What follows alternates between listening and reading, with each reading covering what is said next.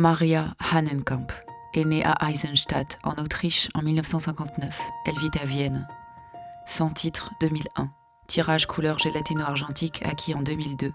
92,8 par 72,6 cm.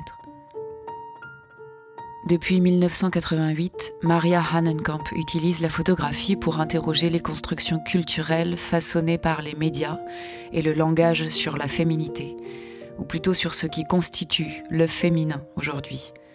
Elle travaille par série sur la représentation au propre comme au figuré du corps féminin. Dans son œuvre, tout n'est que suggestion. Le corps est à la fois présent et absent.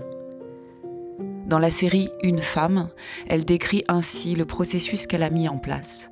Dans ce cycle, un mannequin se présente frontalement devant l'objectif, éclipsant sa fonction de modèle.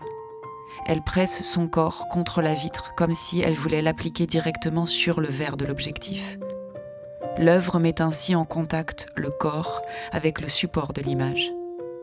Au premier abord, une image monochrome et abstraite. En faisant abstraction de la couleur aveuglante de l'image, un rouge vif symbole d'amour et de violence, l'œil perçoit les contours d'un corps de femme, sans chair et sans visage, un plan serré qui bouleverse tous les stéréotypes que l'on porte sur le corps féminin.